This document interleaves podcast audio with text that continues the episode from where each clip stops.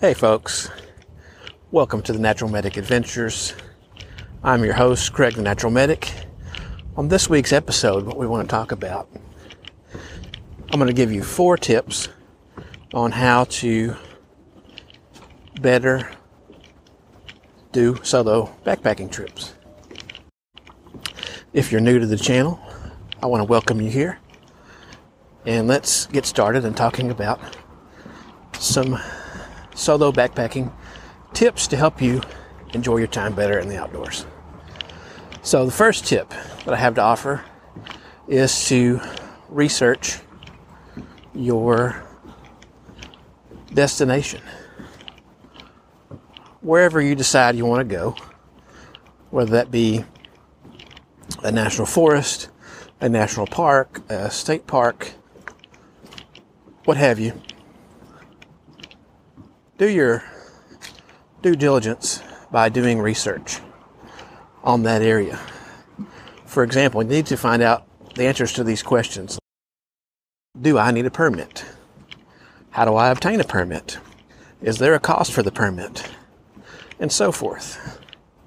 Now, there's a lot of places out there that no permit is required, but you need to find that out before you get out there to help you enjoy your time and not get a fine for being in an area that requires a permit.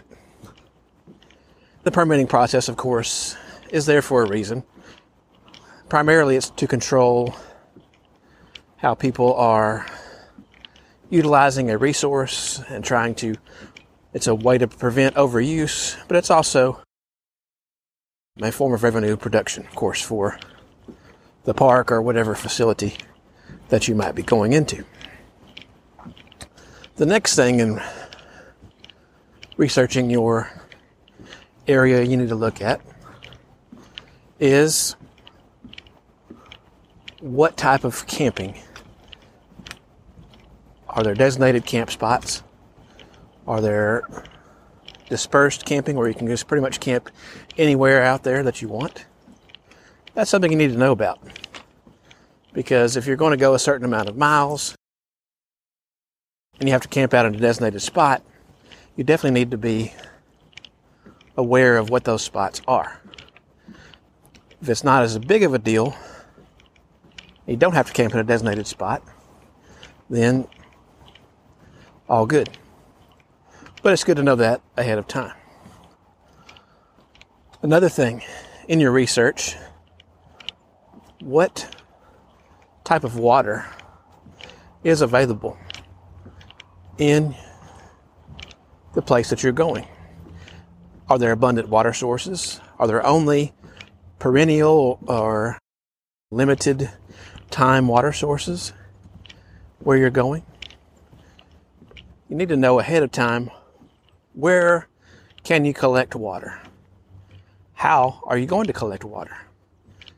Because water, of course, is one of the most important resources that keeps the body alive. We also use it to cook, use it to, to a limited extent on a backpacking trip to cleanse ourselves, but we are using it for a number of reasons.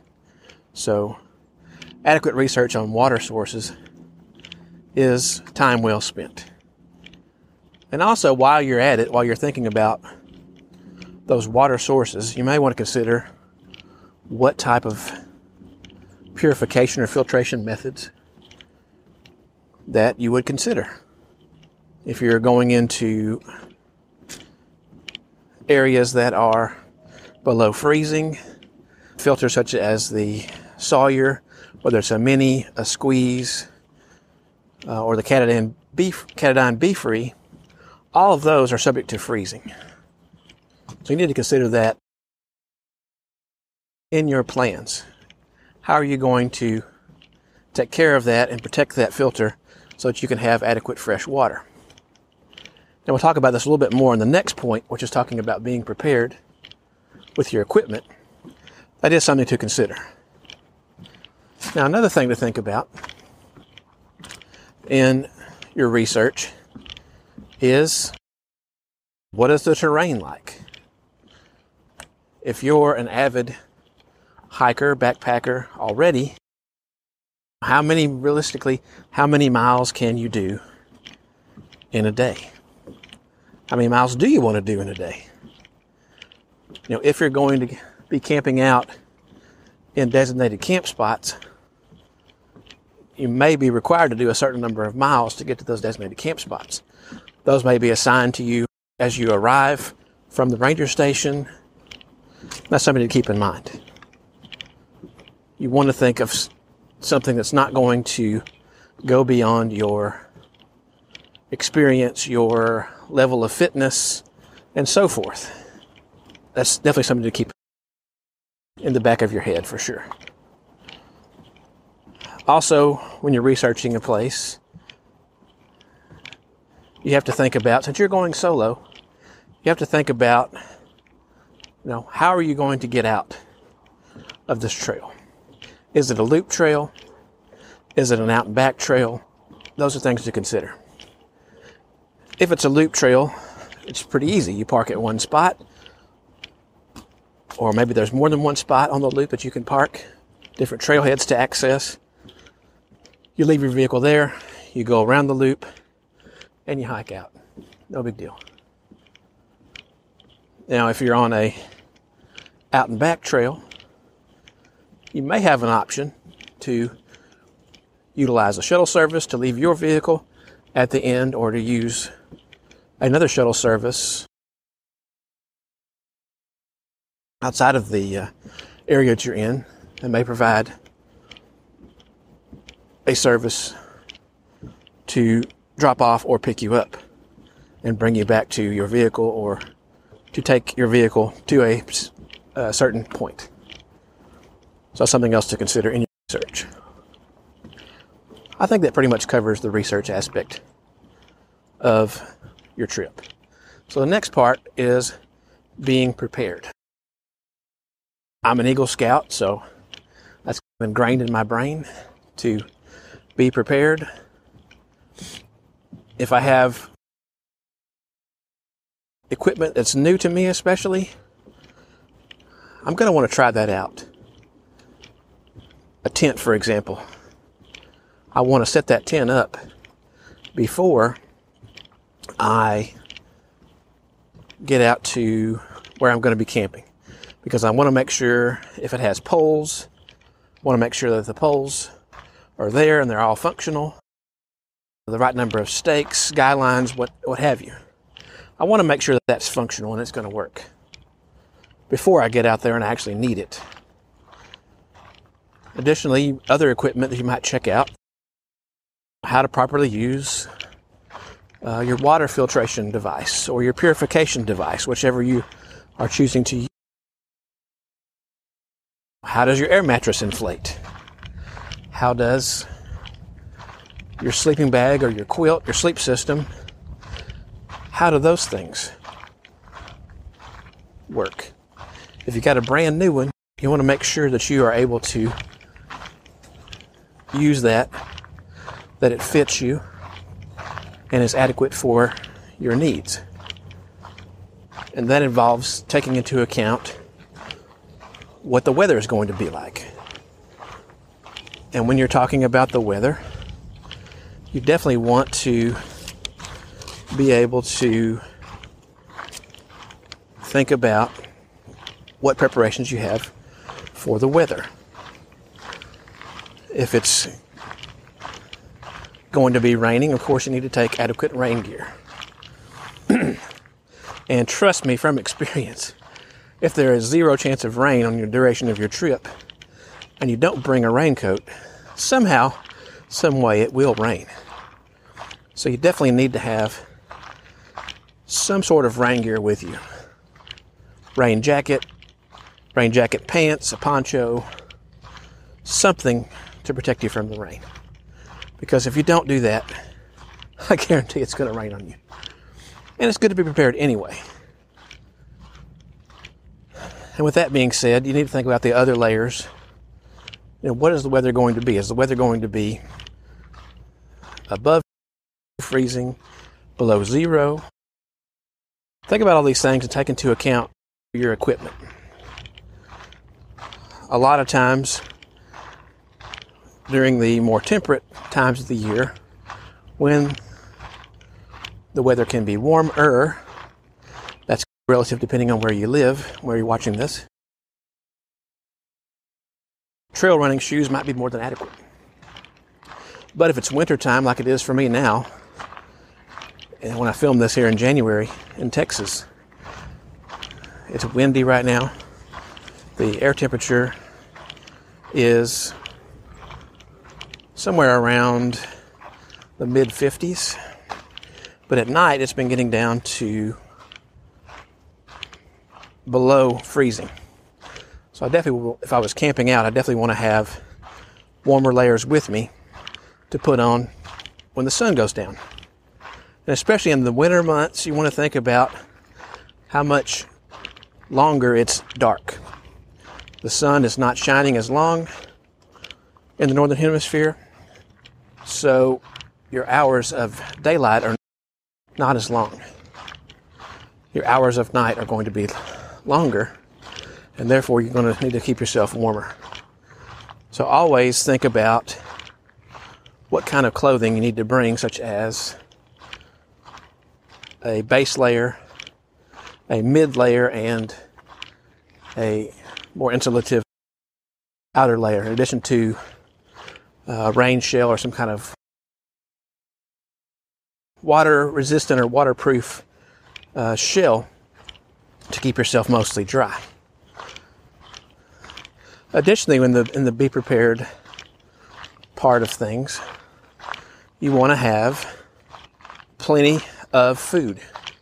Always, when you're following the 10 essentials, talk about that in a second. You want to have adequate food for the days you're going to be out. For example, if you're going to be out for a weekend trip, three days, two nights, let's say, you probably want to take a little bit extra food beyond that in case your trip is extended for whatever reason.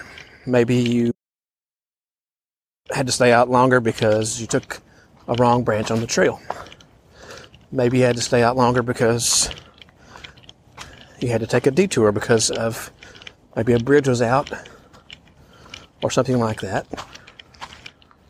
on the one of the river crossings or water crossings. So always think about those things in your mind about what other things you could do to keep yourself prepared. I've talked about the 10 essentials on other videos in on the Natural Medic Adventures, and I'll link to some of those below in the description. But definitely, you want to carry the 10 essentials everywhere you go, whether you're day hiking, overnight hiking, backpacking, whatever, just so you're prepared in case the worst happens. Now, more often than not, the worst does not happen, but just in case it does, you can be prepared and be ready in those situations. So, once you have researched the area that you're going to and you found out all the information that you need, and you have checked and double checked or triple checked your gear, set it up. If you don't have space, of course, to set it up in your living room or you have a yard or something, you can go to a local park, of course, and set up your tent or any equipment just to check it out and make sure everything is functional. But moving on beyond that is by this time you probably have formulated a plan. I'm going to be gone Friday night, Saturday night, be back Sunday, roughly at X time. So, what you can do is use that plan to tell somebody where you're going, what you're doing, and when you expect to be back. That could be a family member, that could be uh, boyfriend, girlfriend, spouse, whomever. It could even be the ranger station. You get to the ranger station at the park or wherever you are, and you say, Hey, I'm going to go on XYZ trail. I'm leaving now. I plan on being back on Sunday afternoon or Sunday evening or whatever the plan is. That way, if you don't show up, somebody knows when to go looking for you. And that's a good thing to have. Now, something that is not 100% essential, but I did just do a video on it last week. I'll link to that in the description below, is having a satellite communication device. The one that I carry, I just carried it on my last trip, had excellent uh, time using it. Very easy to use is the Garmin InReach Mini. And the Garmin InReach Mini is like most of these satellite communicators. It does very well at transmitting messages between you and whoever you choose on your list. And additionally, you can use that particular device to signal for help if you get injured, which is very useful in a solo situation because you never know what you might get into. And it's good to have a backup plan in case that doesn't work. Now, of course, before you go out, especially if you're going solo, make sure, like I said, you carry the 10 essentials, including first aid, and know how to use that stuff that's in that first aid kit, just in case you get injured. That's a good thing. Now, the last thing on the list for today is to get practice in. If you're a brand new hiker, backpacker, I would not recommend you just go out immediately with your brand new gear or whatever gear you have and just go do a a 30 mile trail. I don't recommend that. What I do recommend is you start practicing. Depending on where you're located when you're watching, there may be snow on the ground where you're located. I'm in Texas. It has been a little bit cool this month, but no snow so far. But perfect time for practicing your hiking skills by going out and day hiking. Go to your local parks, your local state parks, national forests, whatever you have near you, and practice your hiking skills.